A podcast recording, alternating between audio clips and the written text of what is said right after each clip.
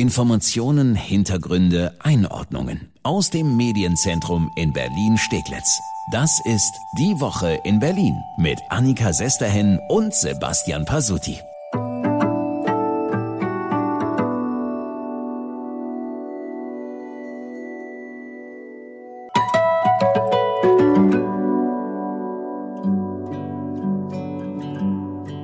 Wenn wir Berliner eine Sache gut können, dann ist es motzen. Oh ja. Meckern.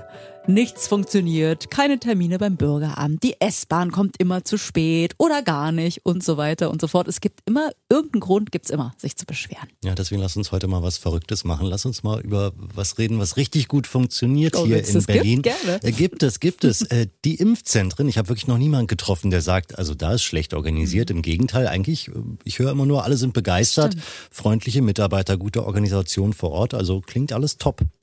Ja, und deswegen ist es echt schade, dass die ersten Impfzentren schon bald zumachen sollen, wo es doch so gut läuft. Aber erstmal sagen wir Hallo, herzlich willkommen zu unserem Podcast Die Woche in Berlin. Wir fassen ja immer freitags die Top-Themen der Woche zusammen und ja, bald geht's eben los, dass Impfzentren schließen. Schon übernächste Woche macht Tempelhof den Anfang. Mitte August kommt dann das Impfzentrum im Velodrom in Prenzlauer Berg dazu, die machen dann dicht. Und Ende August dann die Impfzentren in der Arena in Treptow und auch im Erika-Hess-Eisstadion im Wedding. Ja, also vier von sechs machen schon mal dicht, zwei bleiben noch ein bisschen auf. Das sind Tegel und das Impfzentrum an der Messe. Noch mindestens bis Ende September bleiben die offen. Ja, nur fragt man sich, warum nicht alle? Tja, und da landen wir beim Thema Kosten.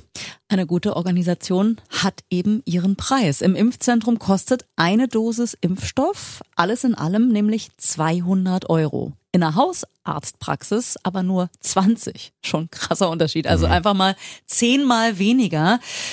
Kann ich schon irgendwie verstehen, dass die Zentren dann doch langfristig eben dicht gemacht werden müssen. Ja, und wir beide haben es ja selber festgestellt aus eigener Erfahrung. Das Impfen in den Praxen, das funktioniert ja inzwischen auch ganz gut. Problematisch ist nur das Interesse, sich impfen zu lassen. Das hat hier in Berlin deutlich nachgelassen, hat die Woche Gesundheitssenatorin Kalaitschi gesagt. Das ist jetzt wirklich eine kritische Phase auf der letzten Strecke Richtung Herdenimmunität, dann letztendlich auch Erfolg zu haben. Wir müssen jeden Einzelnen bitten und auch überzeugen, ein Impfangebot anzunehmen. Und Kalaitschi kann das auch an Zahlen festmachen, dass das Interesse an Impfungen hier in Berlin stark nachgelassen hat. Früher haben wir Impftermine eingestellt im Impfzentrum, die waren wirklich binnen weniger Stunden weg. Und inzwischen brauchen wir eine Woche bis zehn Tage, bis freigeschaltete Termine auch gebucht werden. Ja, was also machen? Dass sich dann doch irgendwie auch die impfen lassen, die es bisher eben nicht gemacht haben, die vielleicht da jetzt ein bisschen, ja, nicht so richtig Lust, keine Zeit oder keine Ahnung haben. Kreativität ist gefragt. Wir müssen halt mit dem Impfung auch raus auf die Straße mehr, mehr Angebote machen. Ich sag mal beim Supermarkt, dort wo die Menschen sind, wo es äh, viele Angebote äh, gibt. Ja, Stichwort da, wo die Menschen sind. Ne? Wirtschaftssenatorin Popp, die hat da die Woche schon einen Vorschlag gemacht. Eine Sonderimpfaktion auf dem Tempelhofer Feld. Und der Chef des Berliner Roten Kreuzes, Mario Chaya, hat auch eine Idee, mit der er besonders junge Leute erreichen will. Er will eine Impfparty machen. Hm, klingt erstmal komisch, ne? Eine Impfparty, wie eine Masernparty. Aber gut, ja, diese Impfparty soll in der Arena in Treptow sein, mit DJs, mit Live-Musik. Termin gibt's da noch nicht und die Party müsste auch noch genehmigt werden. Versuch wäre es aber wert, besonders weil vor allem eben junge Erwachsene, da gibt's noch Nachholbedarf bei den Impfungen. Ich frage mich auch, was für Musik läuft wohl bei so einer Impfparty so? Also, keine Ahnung. Impf, Impf, Impf. Wow. Äh, ja, oder man lässt mal private Betreiber ran, ne? so wie ab Montag in Neukölln. Da öffnet in den Gropius-Passagen eine große Impfpraxis auf der ehemaligen Fläche von Galeria Karstadt Kaufhof. 1500 Dosen BioNTech und Moderna sollen da täglich verimpft werden. Also da drin im Einkaufszentrum. Das ist definitiv mal ein Ort, wo die Menschen sind. Die müssen halt nur dann auch das Angebot annehmen. Das ist so ein bisschen das Problem. Vielleicht fehlt's halt manchmal am Anreiz. Da kann so ein kleiner oder vielleicht auch großer Benefit so ein bisschen helfen. Schauen wir uns mal um in der Welt. New York zum Beispiel, da kann sich jeder im Naturkundemuseum impfen lassen. Klingt erstmal nett, aber das ist noch nicht vielleicht der Anreiz, sondern als Dank gibt's freien Eintritt ins Museum. Der kostet immerhin umgerechnet 20 Euro. Ja, oder man macht's wie in Griechenland. Ja, da bekommen junge Erwachsene ein Guthaben von 150 Euro für eine Impfung. Nicht schlecht. Die kriegen das auf ihr Smartphone. Können sie dann zum Beispiel für Flüge, für Fähr- oder Bahntickets innerhalb Griechenlands nutzen oder auch für Theater, Kinobesuche. Keine schlechte Idee, finde ich. Klingt für mich auch ganz gut. Irgendwie wird das hier in Berlin, wir reden immer über irgendwelche Aktionen, aber sowas wird hier in Berlin noch gar nicht diskutiert, mhm. dass es äh, richtig viel Geld oder von mir aus auch Guthaben für Impfungen gibt. Experten jedenfalls sagen 100 Euro für eine Impfung, die müssten schon sein. Dann steige auch wirklich die Impfbereitschaft. Ja, aber dann bitte die Kohle auch für alle. Also auch für die, die schon geimpft sind. Das ja, hallo? Ja, hallo? Das ist ja sonst echt ein bisschen unfair.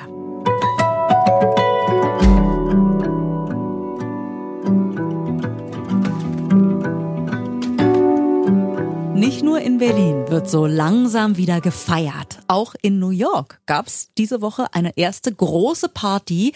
Und zwar war das eine Party für die Helden der Pandemie. Es gab eine Konfetti-Parade durch die Straßenschluchten Manhattans. Waren wirklich schöne Bilder, habe ich mhm. gesehen. Ja, auf Wagen fuhren die Pflegerinnen und Pfleger aus den New Yorker Krankenhäusern da durch die Stadt und aus den Fenstern und von den Dächern regnete es dann eben diese Konfetti-Schnipsel von den Bürgersteigen. Da jubelten auch tausende New Yorker den Klinikmitarbeitern zu. Also waren tolle Bilder aus New York. Ja, fast zeitgleich haben auch die Pflegerinnen und Pfleger hier bei uns in Berlin für Bilder gesorgt.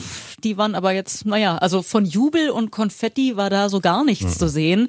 Großer Warnstreik diese Woche bei der Charité und bei Vivantes. Ja, müssen wir mal ein paar Monate zurückgucken. Dieses Thema zieht sich nämlich schon. Die Mitarbeiter, die kämpfen um einen neuen Tarifvertrag und das ist ein besonderer Tarifvertrag. Der heißt nämlich Tarifvertrag Entlastung. Und allein der Name sagt schon, die wollen mehr Kollegen haben, weil sich die Personalsituation in den Kliniken immer mehr zuspitzt. Wir haben mit dem Vivantes-Pfleger Benny Dankert über diese Situation gesprochen und ihn als erstes gefragt, warum jetzt dieser große Warnstreik? Ähm, also ich glaube, viele Kollegen sind dort einfach so an diesem Punkt angelangt, auch gerade nach der ähm, nach den großen Corona-Wellen, dass sie einfach sagen, sie sind ähm, mit dem System der Pflege in Deutschland einfach so konfrontiert schon über Jahre, dass sie dort einfach ähm, schon über Jahre leiden, dass sie einfach schlecht besetzt sind, unterbesetzt sind und dass sie ähm, einfach jetzt gesagt haben nach Corona, wo nochmal ähm, der Druck nochmal stärker war, weil da einfach auch die Schwere gerade der Patienten ähm, höher waren, die Krankenstände höher waren, dass jetzt einfach viele Kollegen gesagt haben, sie geben auf, ähm, sie möchten einfach auch nicht mehr.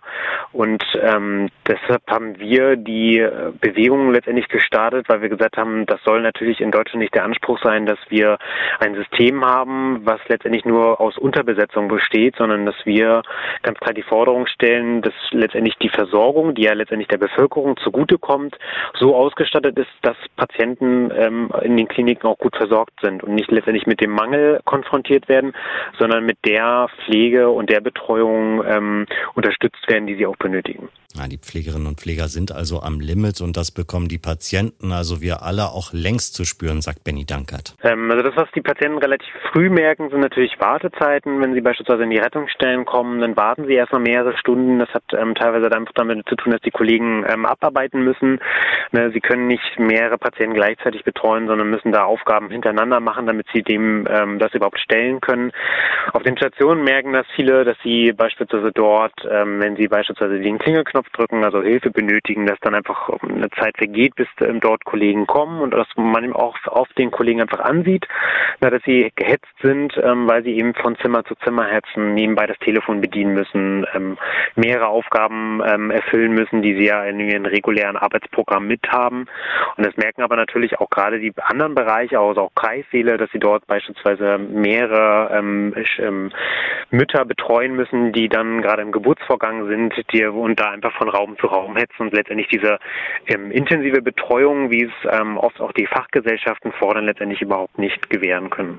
Also keine intensive Betreuung mehr möglich, aber auch die normalsten Dinge, die normale Versorgung, die kommt auch zu kurz. Hm, also ich glaube, da können sich viele einfach ein Bild machen, wenn sie so sehen, wie Patienten einfach lange Zeit in ihren Betten liegen und dort einfach ähm, hilflos sind. Ähm, wir haben ja viele ältere Leute, die ähm, da auf Hilfe angewiesen sind, die ähm, beispielsweise einfach Hilfe beim, beim Essen, beim Trinken benötigen, die inkontinent sind. Das heißt, sie haben dort äh, Unterstützung notwendig, weil sie einfach die Toilette nicht benutzen können.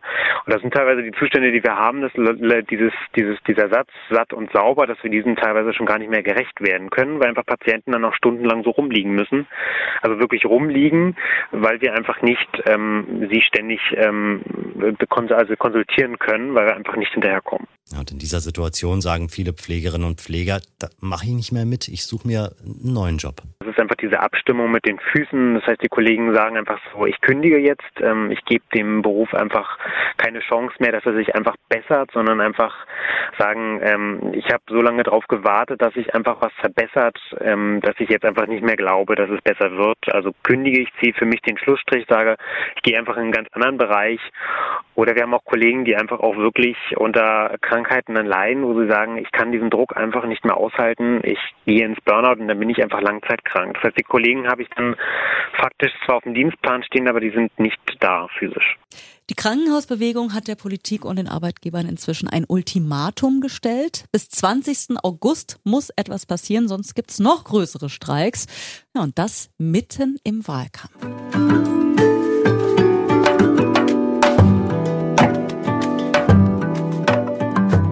So, Pasotti. Jetzt geht's um nasse Hasen. Hä? Hä? und um nasse Kaninchen Oh. und andere nasse Kleintiere. Es regnet nämlich rein im Tierheim Berlin in Falkenberg. Und das schon wieder, muss man leider sagen. Ja, vor drei Jahren hat's da schon mal reingeregnet und dieser Schaden von damals, der wird aktuell behoben. So war jedenfalls der Plan. Blöderweise haben die Bauarbeiter, die da am Dach vom Kleintierhaus rumgewerkelt haben, äh, scheinbar den Wetterbericht äh, nicht gehört.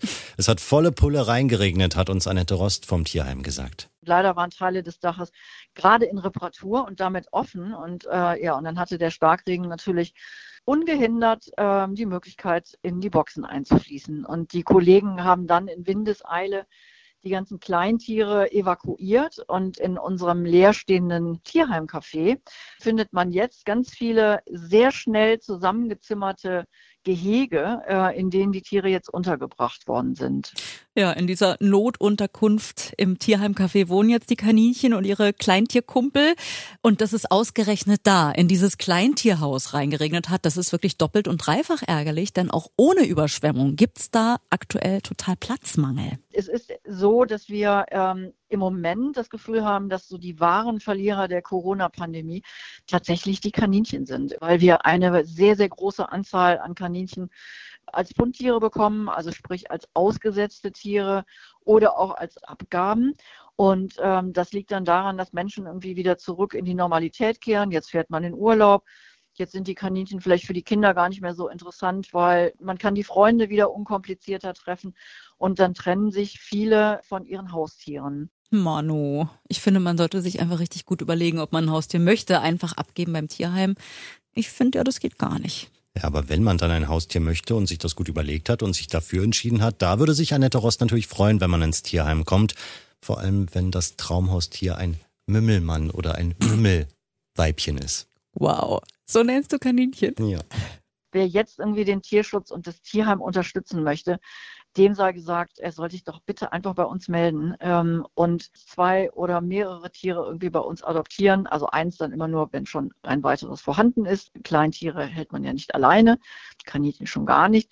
Wer äh, einem solchen Tier irgendwie ein artgerechtes Zuhause bieten mag, der tut wirklich was Gutes und ähm, hilft uns in der aktuellen Situation sehr. Inzwischen sind auch alle Kaninchen wieder trocken. Und Pasotti, so wie du gerade verliebt Mümmelmann gesagt hast, Ja. geh doch mal vorbei. Ich glaube, das wäre genau dein Haustier. er guckt mich wie ein Hase an. Danke, dass Sie reingehört haben in unseren Podcast Die Woche in Berlin. Und wir hören uns ja bald wieder. Einmal die Woche gibt es unseren Podcast immer neu. Immer freitags fassen wir die Top-Themen der Woche für Sie zusammen. Wo finden wir den? Klar, überall, wo es Podcasts gibt und auf berlinerrundfunk.de und erst2.de. Und wir freuen uns auch, wenn Sie uns eine gute Bewertung bei iTunes da lassen oder uns zum Beispiel auf Spotify oder Spotify. genau auf Spotify folgen. Ja, vielen Dank. Bis dahin, das lernen wir übrigens noch das Wort. Schöne Woche.